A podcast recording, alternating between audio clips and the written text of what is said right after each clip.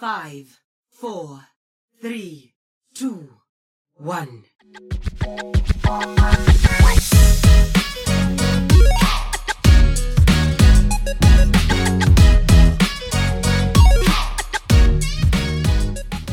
Hello, and welcome to another episode of One Man Watchpoint, your source for everything Overwatch and, of course, Overwatch Champion Series.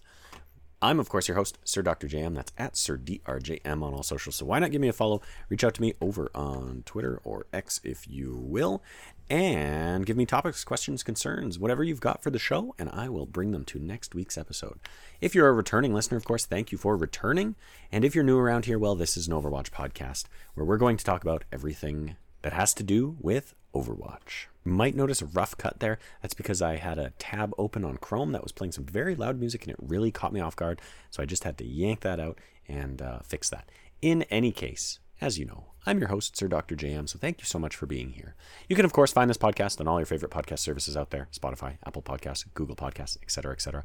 Give us a follow, leave us a review on those services. If you do leave a review, of course, five stars only. Why are you leaving a review if you're not leaving a five star review?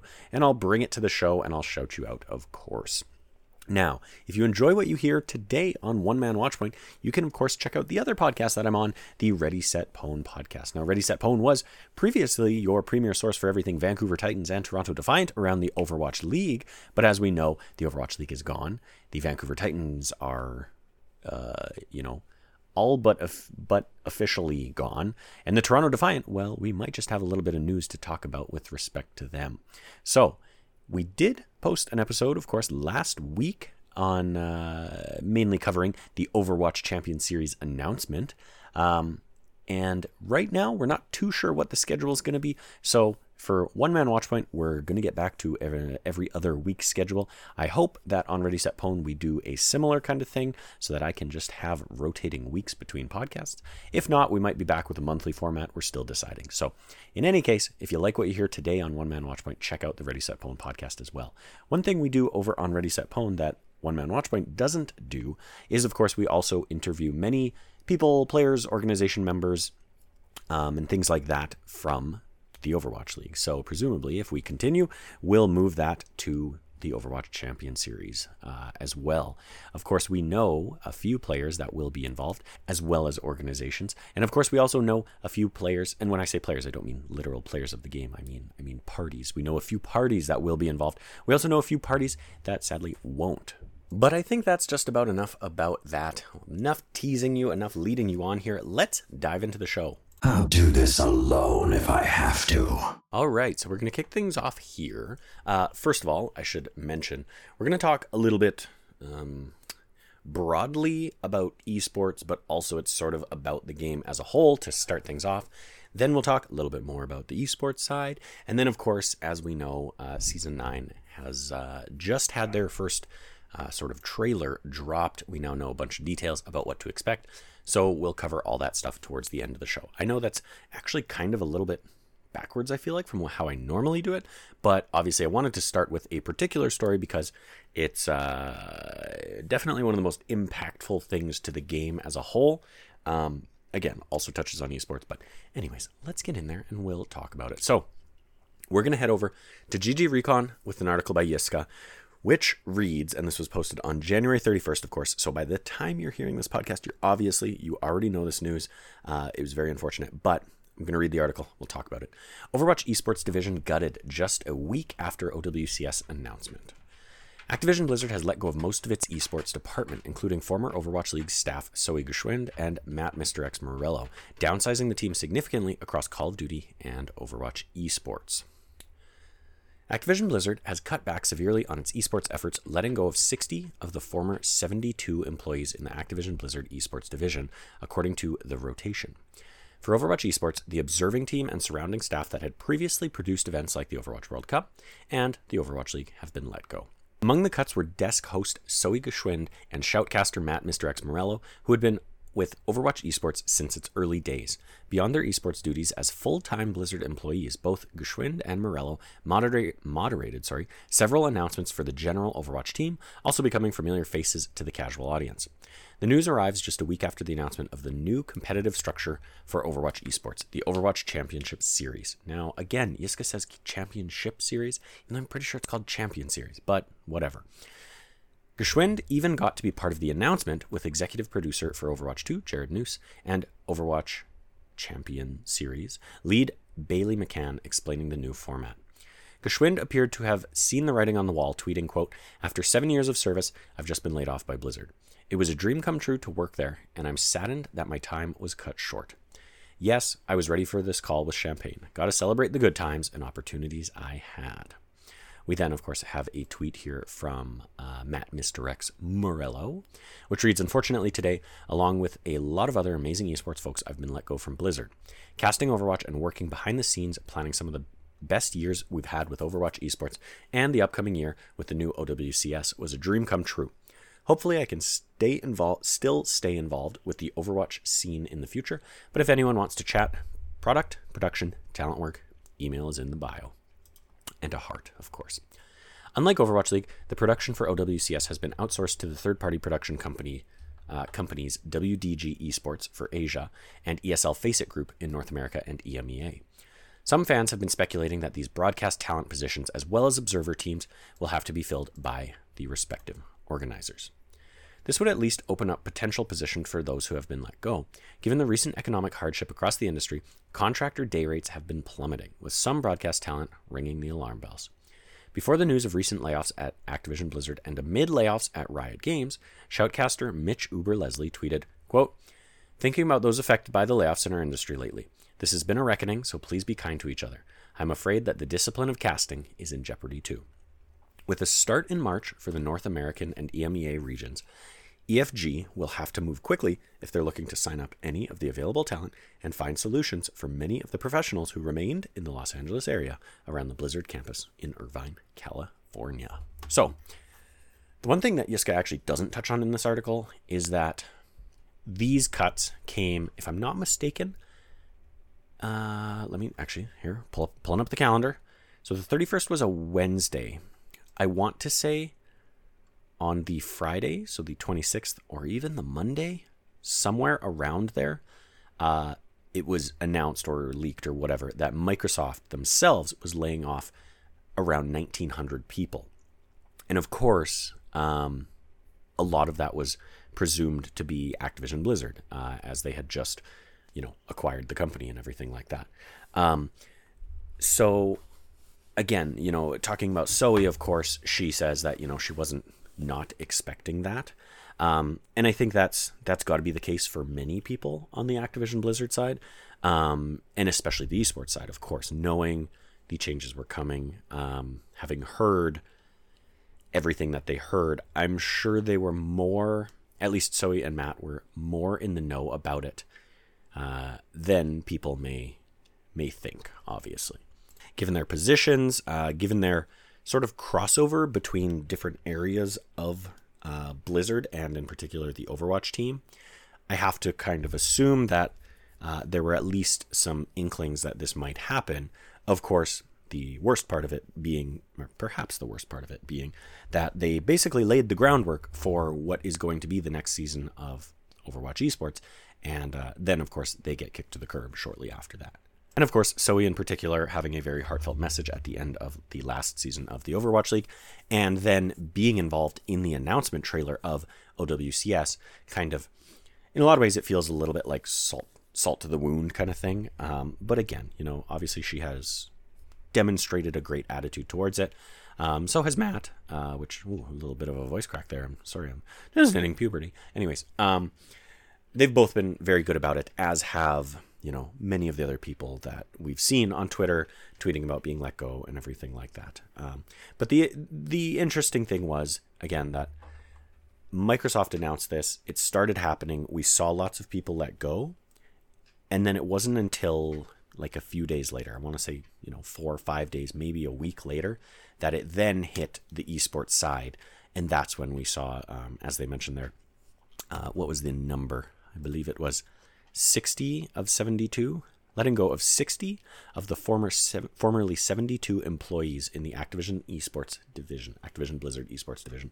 So, by all means, almost the entire esports division. So, you know, given Matt's integral position and Zoe's very forward facing position within the esports side, I don't think it would have been unreasonable to think they may uh, keep them.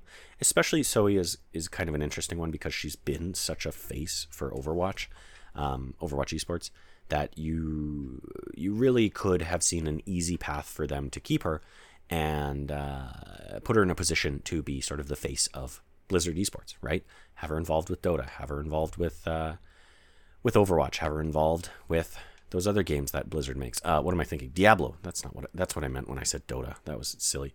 Anyways, um, have her involved in a lot more, um, even if she's not necessarily, you know, desk host for all of those.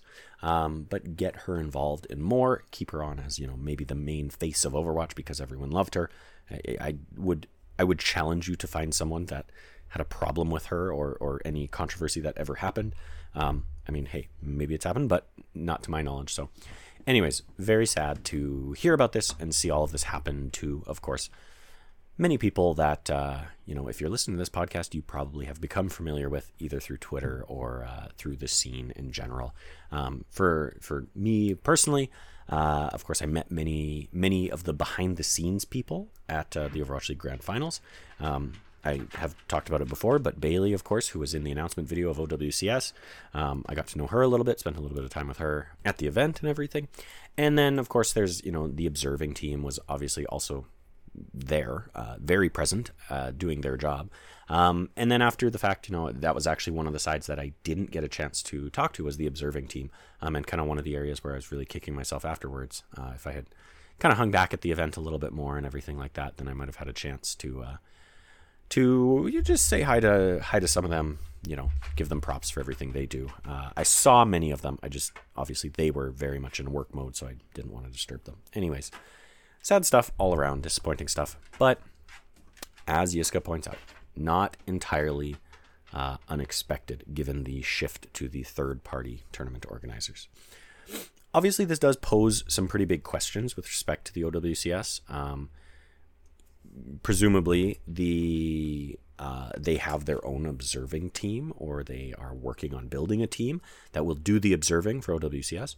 It will be interesting to see who they pull and how skilled they are because obviously this observing team uh, many of the people within it have been doing this for a number of years and I'd like to think they they have a certain skill that they've developed at doing this. Um, there's actually there's a number of people that I also still follow that uh, have left that team. Um, but even still, you know, they they they have a very specific talent and a very specific job uh, that they have to do, and for the most part, I think they did a really good job of it. Um, so, anyways, I'm very curious to see who they can pull for something like that. But it's also going to be very interesting to see who they pull for things like the broadcast, for the desk, for the play by play, for the color commentary, and everything like that. Because, of course, as they mentioned here, um, rates for those people have obviously gone down because of uh, you know the so-called esports winter and everything like that. Um, with OWCS being a more everyone loves to say this, but grassroots thing. Uh, certainly, they won't be paying out as as much as they used to.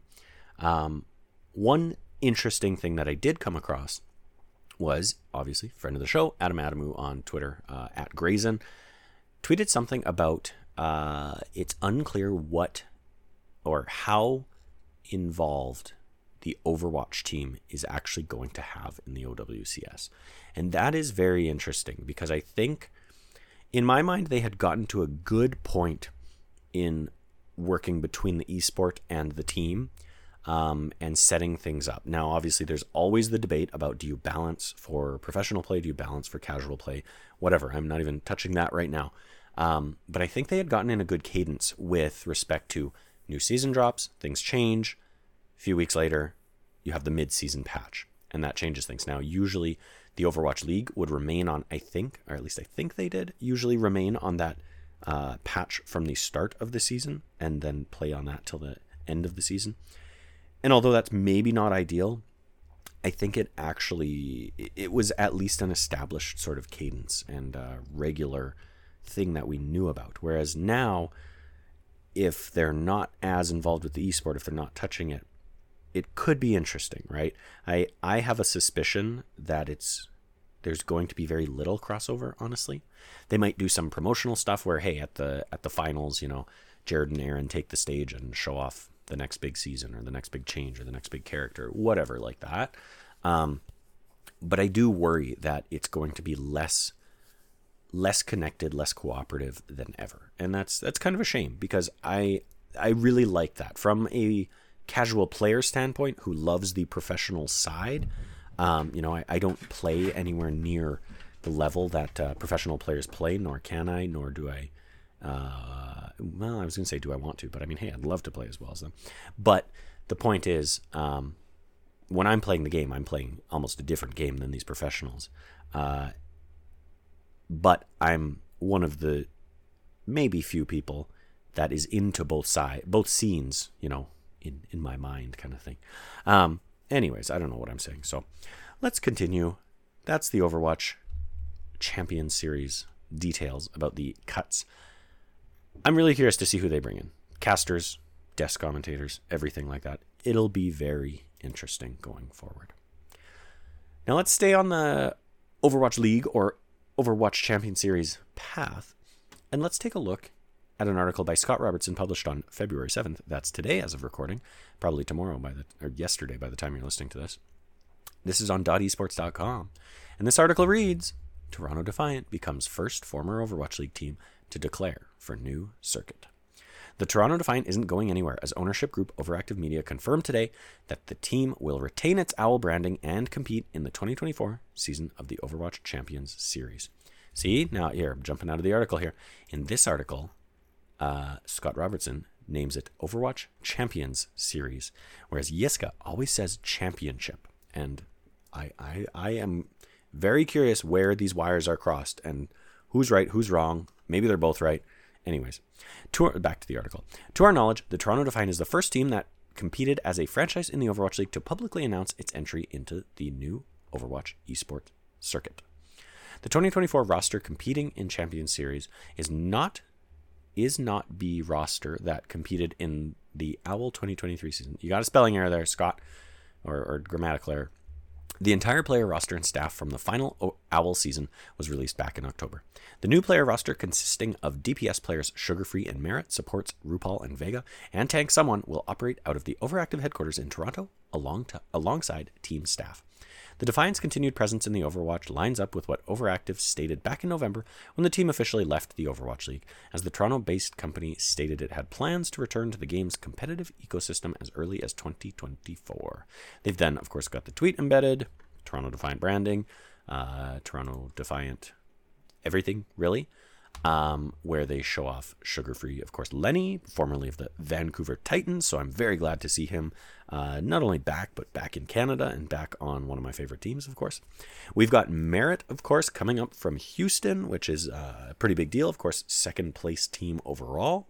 We've got Vega, who is a newcomer to the league, but I have been seeing uh, people such as Kenobi on Twitter uh, singing his praises from the tier two scene. We've got RupaL, of course, uh, a major player on the Florida Mayhem, the number one team in the final season of the Overwatch League. And of course, leading the charge on tank, we've got someone, of course, the tank, uh, main tank for uh, the number one placing Florida Mayhem as well. So we got a little bit of Florida in there. We got a Vancouver right. We got a little bit of Houston in there. That's our so we got number one and number two, and then we got a newcomer. So interesting stuff. We've got you know a rookie here. We've got a couple of imports, of course, and then we've got a couple of. Uh, I mean, I'd call them locals, but not quite. But anyways, very very good, promising looking roster. We'll talk a little bit more about it in a minute here. Continuing with the article. Uh, since its departure from the league, Overactive has been busy with a prolific acquisition of both the KOI and Movistar Riders brands, merging both with its own Mad Lions brand.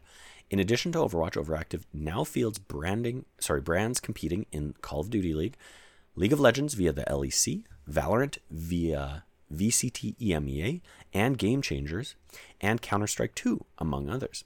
The Overwatch Champion Series represents a return to an open circuit ecosystem, allowing teams across all regions to qualify for online tournaments and eventually land finals via open qualifiers. Stage 1 qualifiers for Asia will begin in February, while Stage 1 qualifiers for the, both North America and EMEA will begin in March. The Toronto Defiant will be competing in the North American division. So, woohoo! Very exciting stuff. Uh, really, really awesome to hear this, especially because it was already leaked. And for whatever reason, Toronto has probably the la- the, the worst reputation in the league for leaks. Um, everyone knew the roster in the final season of the Overwatch League before it was announced, uh, and they waited a long time to announce it, even though it was pretty widely known. I'm glad to see them jump out of the gate and just say, you know what, everybody already knows, frick it, let's just put it out. And they did. A Couple of interesting things to note about their announcement tweet. So, of course, they tag everyone, hashtag rise together, hashtag OWCS. Uh, the OWCS is actually a different hashtag than I believe the Overwatch uh, esports account used. So, interesting. Got to get some branding sorted out here. Rise Together doesn't have the actual Toronto Defiant uh, little symbol at the end of the hashtag. Now, of course, these are just marketing things. I'm sure the Toronto Defiant, uh, they, they just have to whatever register, pay for it, or whatever, and they'll get it back. That's fine. The more interesting part about this, if we look at their announcement image, it's got everyone's faces, great. It's got everyone's name, great.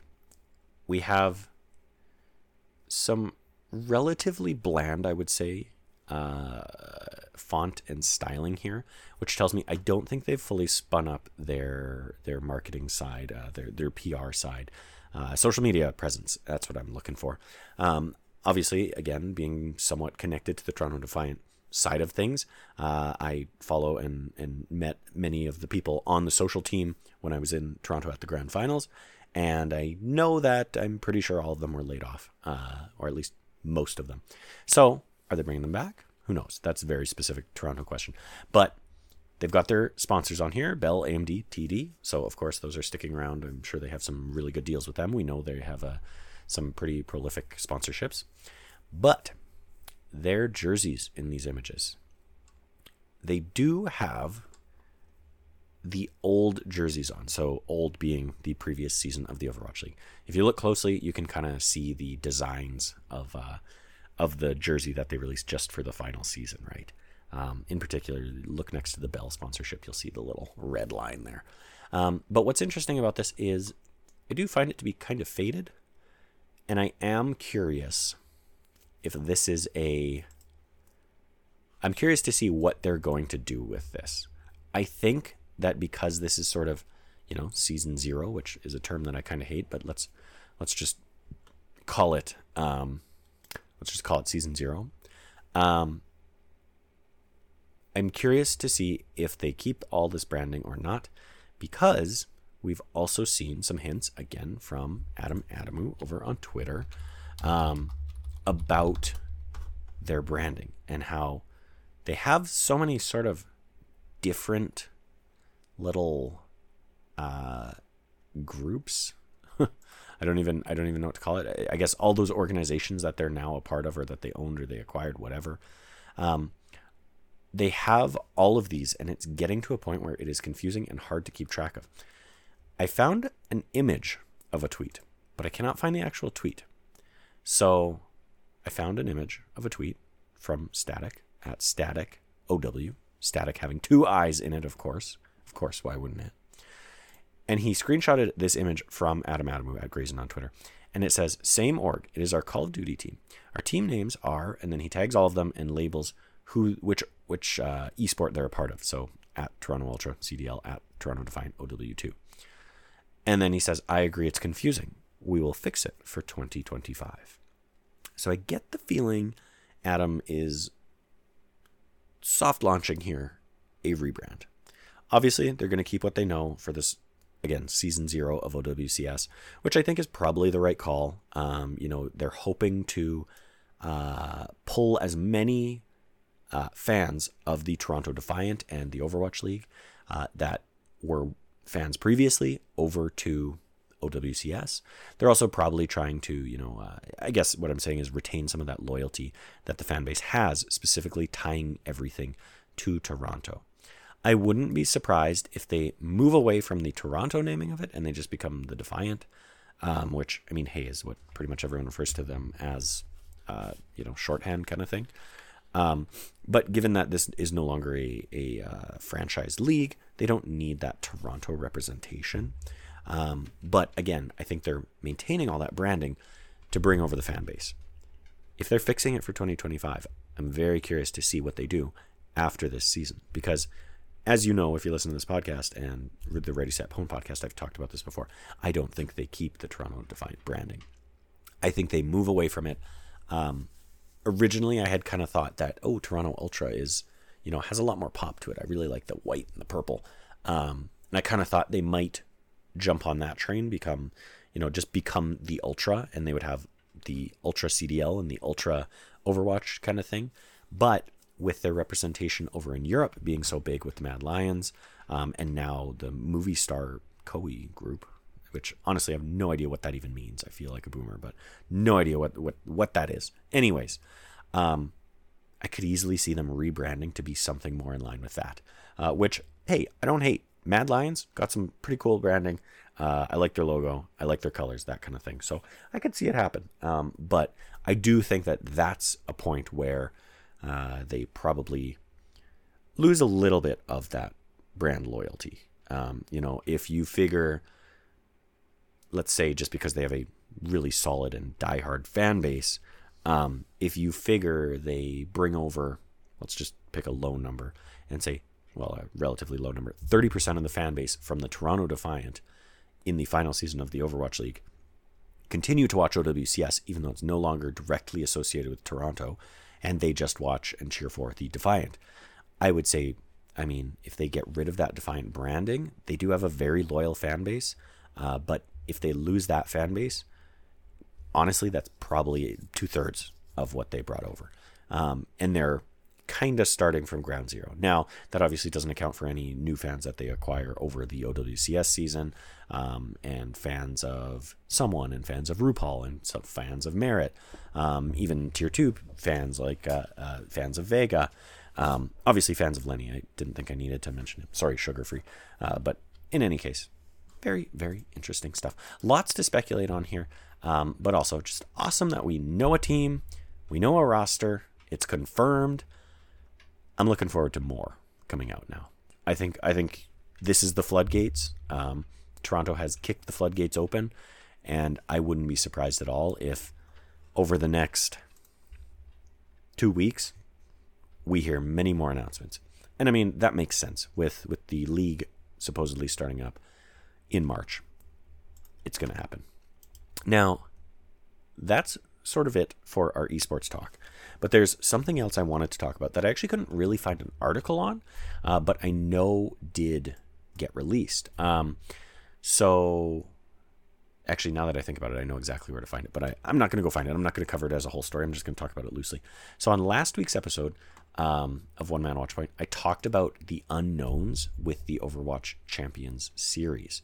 Uh, I think I even wrote some of them down in my in my run of show here. Uh, I talked about prize pool, talked about um, orgs participating, of course, teams, players, coaches, staff. Talked about some of the region stuff being a little unclear. Talked about some of the format stuff being unknown or unclear, um, and then of course future growth. Now the interesting thing that relates to all of this is that we have some of those answers because we actually got a uh, a player rule book uh, released. So I didn't go ahead and download a copy or anything like that. Um, if you want to hear about it, go check out the latest episode of uh, the Tactical Crouch podcast. Of course, Yiska, who I already talked about, uh, his article here from GG Recon and Volamel, uh, run that podcast. And very informative. Uh, they actually break down a lot of stuff in the rulebook, and they kind of highlight some of the some of the answers that we get to some of the questions I mentioned, um, but they also talk about some of the questions that are still lingering because uh, there are some. There are some things that aren't quite clear yet, even with the rule book out there. Um, but lots of interesting stuff to get into there. They did a whole podcast on it. It's hour and a half, two hours long. Um, so, by all means, if you want to know more, if you want some of those answers, mostly around, I'd say, the format um, and the teams and organizations, what they can and can't do and build and things like that, go check that out. They'll talk a lot about it. So, anyways, shout out to them. Moving on from there, that's actually it for our esports talk. So, if you're here for Overwatch, esports, Overwatch championship, no, champion series, then feel free to bounce. It's all good. I appreciate you listening. Thank you so much. You're the you're the best. Uh, but now we're to talk about season nine. So just today, of course, the trailer for season nine dropped. That's actually why, uh, now that I think about it, I should have mentioned this at the top of the show. It's February 7th, which is, of course, a Wednesday. I'm recording on the evening of the 7th. This will post on the morning of the 8th.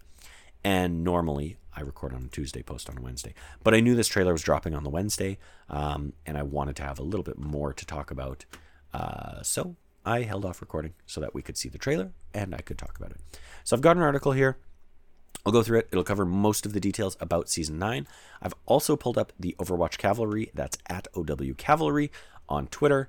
Um, they posted a whole bunch of screenshots, a whole bunch of uh, information that was dropped through the video, um, but overall, just good, fun information uh, that they're pulling out of the video that uh, we'll kind of break down. So let's dive into the article first. This is going to be from .esports.com, published on February 7th by Scott Duwe, and it reads Overwatch 2 Season 9 Champions is bringing massive changes next week along with a new Mythic Moira skin. Now, one thing that I just put together, I just put this together and I can't believe it. Champions is the title of the season, it is the overall theme.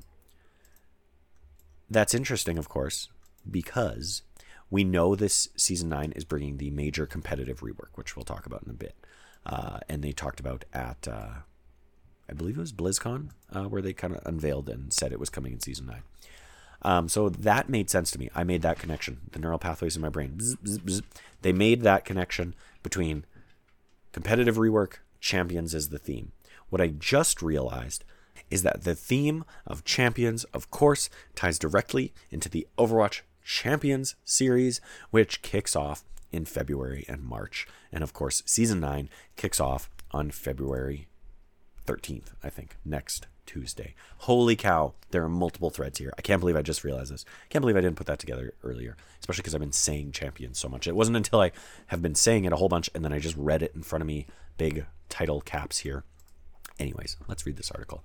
Overwatch 2 Season 9 Champions is bringing massive changes next week, along with a new mythic Moira skin. The big competitive rework is here. Overwatch 2's Season 9 is called Champions, and a new trailer for it has shown off what players can expect when it drops next week.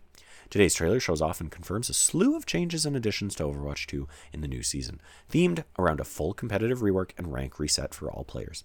Progress will now track each game as opposed to after a certain number of wins or losses. Scrolling on down here, Champions will include several other big tweaks to competitive play in Overwatch 2, including an all new rank named Ultimate that's even higher than Grandmaster, changes to grouping restrictions, and Jade weapon skins for players to spend their competitive points on. The new mythic skin in the season is Ancient Caller Moira, and several new shop skins are coming to the game as displayed in the trailer, such as Valentine's Day themed outfits, including a return of Cupid Hanzo and a new adorable one for none other than Reaper. A new mode for Hero Mastery called Gauntlet is also included, where players can group up to defend towers from robotic enemies as a variety of heroes in a PvE environment. The full patch notes for the update will come alongside Season 9 next week. But a purported leak via a former Overwatch League player points to a sweeping overhaul of the entire roster of heroes. While Blizzard has previously confirmed that tanks and damage heroes will be getting a passive healing ability like supports, the leaked notes also point to changes to projectile size and speed, changes to health values, HP, armor, and shields for most of the roster, and even some new abilities.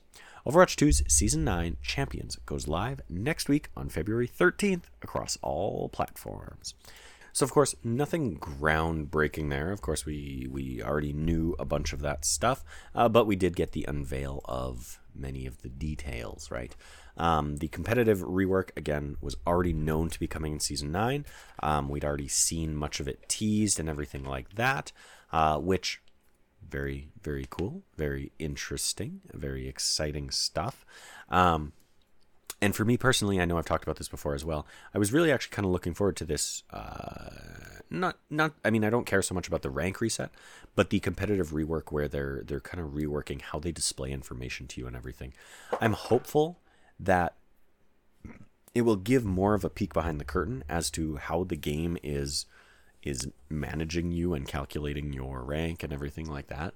Um, and you know, I don't I don't need it to hold my hand and tell me what I need to do better. Obviously, I know when I suck at the game, but I want to see uh, what it's looking at.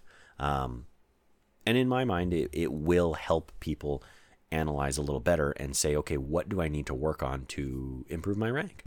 So, as someone who has kind of dropped off from competitive since the release of Overwatch 2, um, and uh, was only really loosely into it in Overwatch 1, I am looking forward to this. It's kind of a it's a fresh start. It's another chance to get in there. Uh, I I hope it's well received. I hope it works well, um, and I hope it, it is a meaningful change. Uh, because I mean, as as they mentioned, like it's an overhaul, right? The game has been out for about a year and a half now, a little less, I think. Um, so it, it is a big reset for them. So I'm excited to see that. And again, we knew that was coming with season nine. I didn't really know or think it would be the main theme. And I kind of get the feeling that I don't know if it always was, but with the advent of the Overwatch Champions series, as we have now connected those neural pathways, I think it made sense to make the focus on competitive. They're saying this season is all about competitive. Uh, we've also got the Emerald weapons. Is it Emerald or Jade? I can't remember if they called it Emerald or Jade. Hang on, I've got a screenshot of it. Jade. They called it Jade here. Um, so they've got competitive changes coming. They've got new competitive points rewards coming. Uh, on top of that, they've got a new esport starting up here and everything like that. So I think they kind of realized at some point, let's make that the focus. But in the background, of course, we have the other half of the season, which is the theming of the Battle Pass. I'm a little bit surprised they didn't theme the Battle Pass around champions as well, because usually that's kind of what you see. Um, but it seems like the theme of the battle pass is more of a uh, uh, what do we call it? Eldritch horror style. Um, now i believe they, they may even mention that in the in the title uh, sorry in the title in the video there that the battle pass is themed after this eldritch horror. Now i'm a big fan of that style of thing of uh, the whole lovecraftian uh, eldritch I don't know what else to call it other than Eldritch Horror. I've said that like nine times in the last five seconds. Anyways, so I'm really looking forward to this. Let's pull up the Overwatch Cavalry Twitter account and we'll go through and we'll pick apart some of this stuff. So, first things first, uh, one interesting tidbit that I have here is that a Pharah update is coming to Overwatch 2 in Season 9. So, this actually, again, all of this is coming from Overwatch Cavalry. That's at OW Cavalry on Twitter. But uh, it actually comes from Alec Dawson, of course, who is, what is Alec's title? Lead hero designer on Overwatch 2. Now, interesting thing here, he's still with the Overwatch team. So, anyways, uh, he tweeted, There's lots more to this in reference to uh, the sort of uh, roadmap tweet for Season 9. And he says, Lots of gameplay changes coming for Season 9, including significant balance changes and our Pharah, Pharah update. More on those soon. So, very interesting stuff there. Overwatch Cavalry then picked up on this and and you know made an image for it, tweeted it out and everything, and then they said this comes from Alec Dawson. So interesting stuff there. I think Pharah has long since felt like a hero from another from a bygone era. Um, that's kind of the nature of the game, given how far they've come with their hero development and hero kits and everything like that.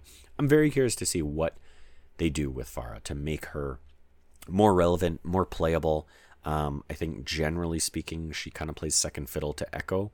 Uh, for me personally, I suck at playing Echo, so I will choose Pharah in a situation where I'm like, damn, if we had a good Echo here, uh, this would really turn the tide.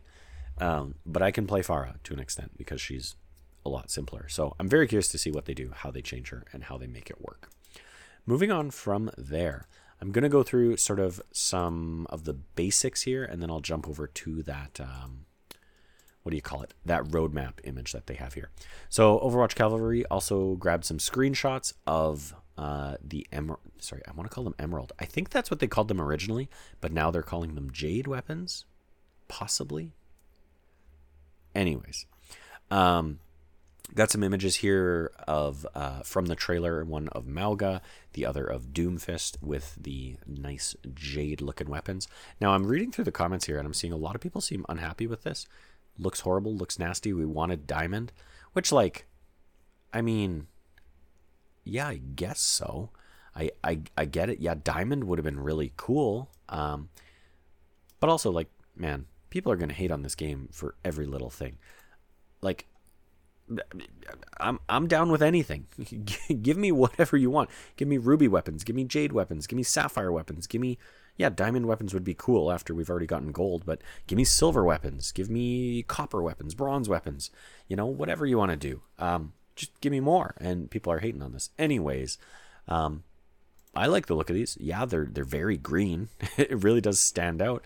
But the gold ones were always very gold. Um, and I mean, the interesting thing about that as well is I was always kind of uh, surprised at how the team was able to make the gold really stand out when they would use gold or shades of gold on various weapons, anyways. Um, and even when you change those weapons to gold, it was it would really pop. So I think this green will just stand out really nicely and be very apparent when someone's using a jade weapon. Where honestly, I feel like gold weapons I don't even notice on uh, on people in game because it kind of does blend into the background a little bit more, blends in with the characters and the skins and the environment and everything. This green really pops. That's one thing that I'll definitely say about it. But overall, I like it, and I'm I'm curious to see what what else they do with this kind of thing. So that's one thing. Next up, we have a couple of screenshots of some of the Valentine's Day skins. Of course, if you haven't seen it, um, go check out the Reaper skin. Uh, there's a part in the video, uh, the announcement video, where they show Cupid Hanzo skin returning, and then they show the the Reaper Valentine skin where he pops a heart balloon, and it made me laugh. So, anyways, go check that out. But they've got some screenshots here on the Overwatch Cavalry of uh, one of a Kiriko Valentine skin and one of a Reinhardt Valentine skin. Now, um, the Kiriko one, I'm not too sure about. They love to give Kiriko skins. It could just be a mostly a recolor of another skin, but honestly, it looks pretty. It's a very nice uh, pink and white skin with cherry blossoms all over it and everything like that. The Reinhardt one, I'm pretty sure, is a reskin of. Uh, I can't think of the skin right now, but it's got gold, it's got white, it's got pink, and man, does it pop! Uh, I actually really like this one. And you know, speaking of weapon skins, his hammer is is gold, white, and pink, and I'm like, man, could we get a a pink uh, hammer, uh, a weapon skin, that would be pretty sick. So, anyways, some very pretty skins there for Valentine's Day coming. Uh, the next image we've got here is some of the Battle Pass skins. So they've got a nice big image of some of the Battle Pass skins from the video there, the trailer. Um, first things first, we have a handful of skins in the top left here. We've got one for Illari, we've got one for Mei, and we've got one for Widowmaker. All looking very eldritchy, all looking very dark. Uh, it looks to me like all their eyes are covered, which, if you know Eldritch Horror, it's all about seeing beyond and everything like that. So, on theme stuff there, or on brand stuff there. We've got a Sigma skin that looks uh, uh, horrifically incredible to me. It's got some very squid looking guys on his shoulders, very Cthulhu like, uh, and just the, this dead mask, these these blank eyes on his face that I love. We've got a very Cthulhu squiddy looking skin for Torbjorn here, uh, where you know his beard is tentacles, his mustache is tentacles, his eyebrows are tentacles, and his his claw thing is is like a crab crab pincer with an eye in the middle of it and all sorts of stuff. It's awesome. We've also got a Winston skin that looks to be like a ringleader of some sort uh, kind of circus esque, where he's got a nice big mustache and beard, tiny little glasses, and a top hat. I'm not too sure if that's related to the Eldritch side of things, but it certainly could be. And then we've also, of course, got some screenshots of the Moira skin, the mythic Moira, Moira skin, which, by all means, this season looks like a return to more customization. Um, I think the interesting thing we saw with this last season of Battle Pass, with the uh, uh, what do they what did they call it, Grand Beast season, um, and before that, even the the Hanzo Mythic as well. Um, I know the team got some backlash on the fact that you got you could customize your colors and you could customize your weapons, and that was it on both of those skins. Um, and I think both of those skins also featured more environmental changes. So the skin had unique sounds, um, and the ultimates had uh, were unique to that skin as well, which I do think is interesting.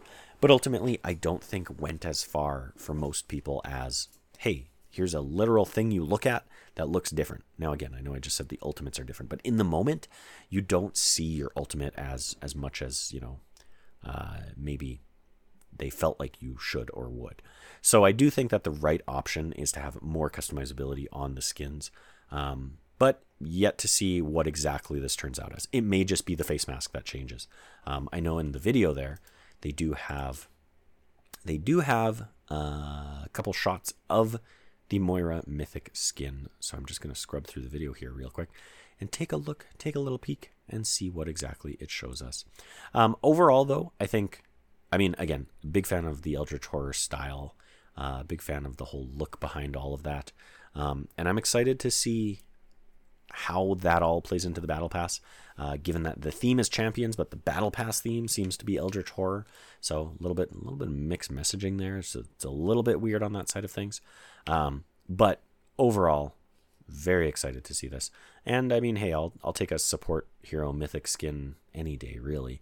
Um, you know, as as someone who primarily plays support, uh, I like to see that.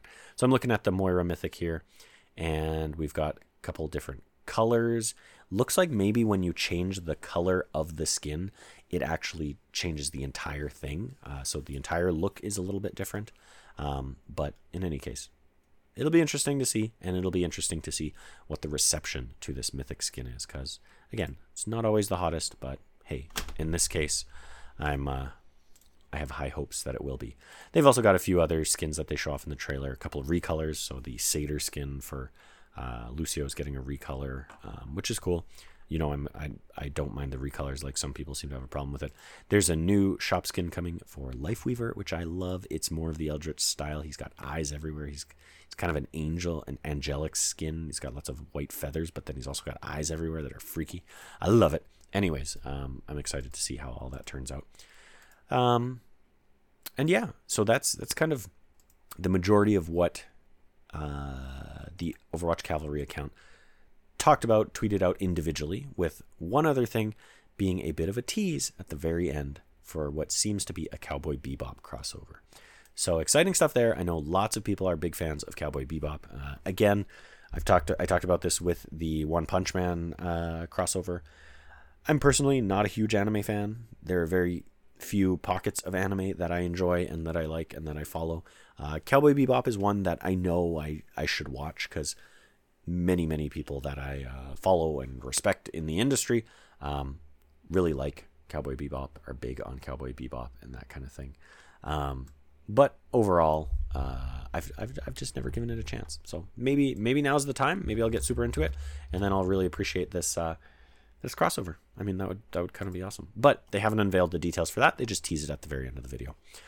Now, the one thing I haven't touched on yet is that actual image of the roadmap. So let's take a quick look here. It's going to cover most of what I already talked about, but uh, there's at least one thing in here that I haven't mentioned. So, of course, we've got Overwatch 2 Champions. Season 9 starts February 13th. So, at the time you're listening to this, you got about five more days to play this season. That means uh, get in there and complete your battle pass if you haven't. I do expect, I should have mentioned this at the top of the show, but FYI, they usually they now have a history of doing a double XP weekend on the final weekend of a battle pass. So if you're not already there, if you haven't already completed it, you've got a good chance to get some extra XP this weekend. Likely kicks off on Friday the 9th. So by the time you're listening to this, it could already be live. Uh, for me personally, I've completed the battle pass.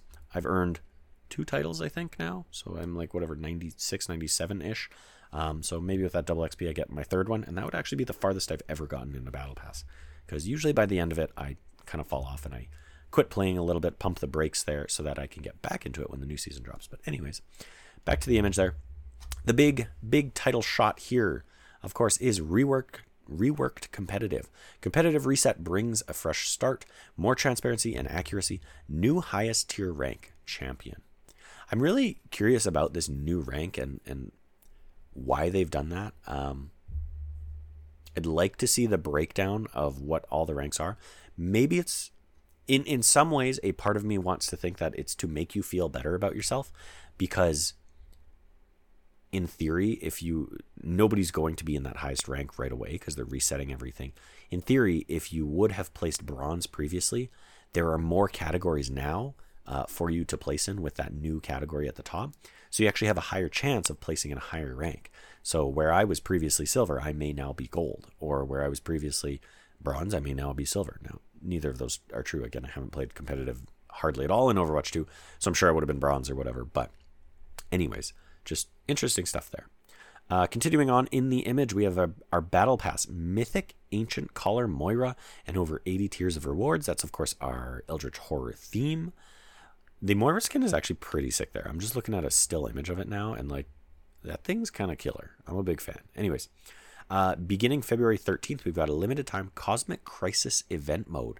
Survive the unseen threat. So they do tease this in the video. It looks to be the on the Antarctic map. Uh, it's a little bit modified, and it'll be a whatever whatever this game mode is. Um, so we'll see how that pans out.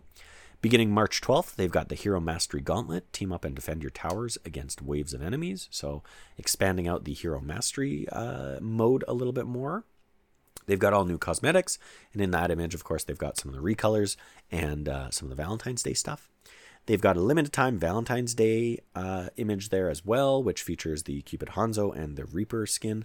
Um, I'm hopeful that the uh, Cupid Hanzo comes back with the, I forget what they called it, the uh, Loverwatch uh, browser, web browser limited time thing because I actually missed it last season. I last year. I wasn't really playing the game at the time, so although I looked into it a little bit, I never sat down and just made my way through it. And honestly, I never got the skins for it. So uh, I kind of want that to come back, and I might dive into it. Uh, but then one thing that I haven't talked about and I haven't really seen anywhere else is they have new Los Muertos weapon skins featured here, and it's got a picture of Junkrat's uh, launcher, his grenade launcher, and another weapon that I'm not too sure off the top of my head whose it is. But uh, this is cool. Weapon skins are something that I think is pretty dope. And I do see them featuring more heavily. Um, if you look at games like Valorant, this is something that Valorant makes a ton of money off of is weapon skins, right? They just put out cool skins for the weapons and people eat them up. Um, one thing that I had noticed in the game uh, a little while ago is the fact that we have those competitive uh, point skins. Uh, so gold and now jade. Um, but then the hard light weapon skins, which of course released a little while ago uh, for a handful of characters, I think Reinhardt, Echo, Mercy. There might be one or two more. Um, but anyways, they released those a little while ago, and they actually sit in a different category than the competitive rewards skins, which I find interesting. It kind of seems a little cumbersome to have them in two different places. To me, I think you simply have them in the same place, but then you have a subheading of competitive rewards or something like that within it, and in there you can purchase the gold or the um, or the jade skins or whatever they release in the future, and then above that just have the other weapon skins, the the hard light ones or or the Los Muertos ones.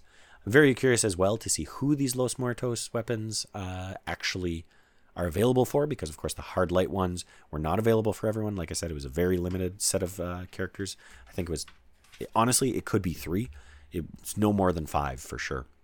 Um, like I say, I just named the three that I can think of off the top of my head. So, anyways, very excited to see uh, what that looks like. And, you know, does it drop right away with the game? Do they promote it at all? Because so far I haven't seen really anyone talking about it. Um, so, yeah, I'm very curious. And with that, that's actually going to be all that I have to talk about. So, I think we'll head on over and we'll close out this show. I feel greatly empowered. Well, here we are at the end of another episode of One Man Watchpoint. One Man Watchpoint is, of course, an Overwatch podcast where we talk about everything going on in the wonderful world of Overwatch. Today's episode included such wonderful topics as the number of people who were gutted from the Overwatch competitive side and Blizzard uh, esports competitive side of things, which sucks. But of course, we got a little bit of good news with the Toronto Defiant announcement of their Overwatch Champions roster.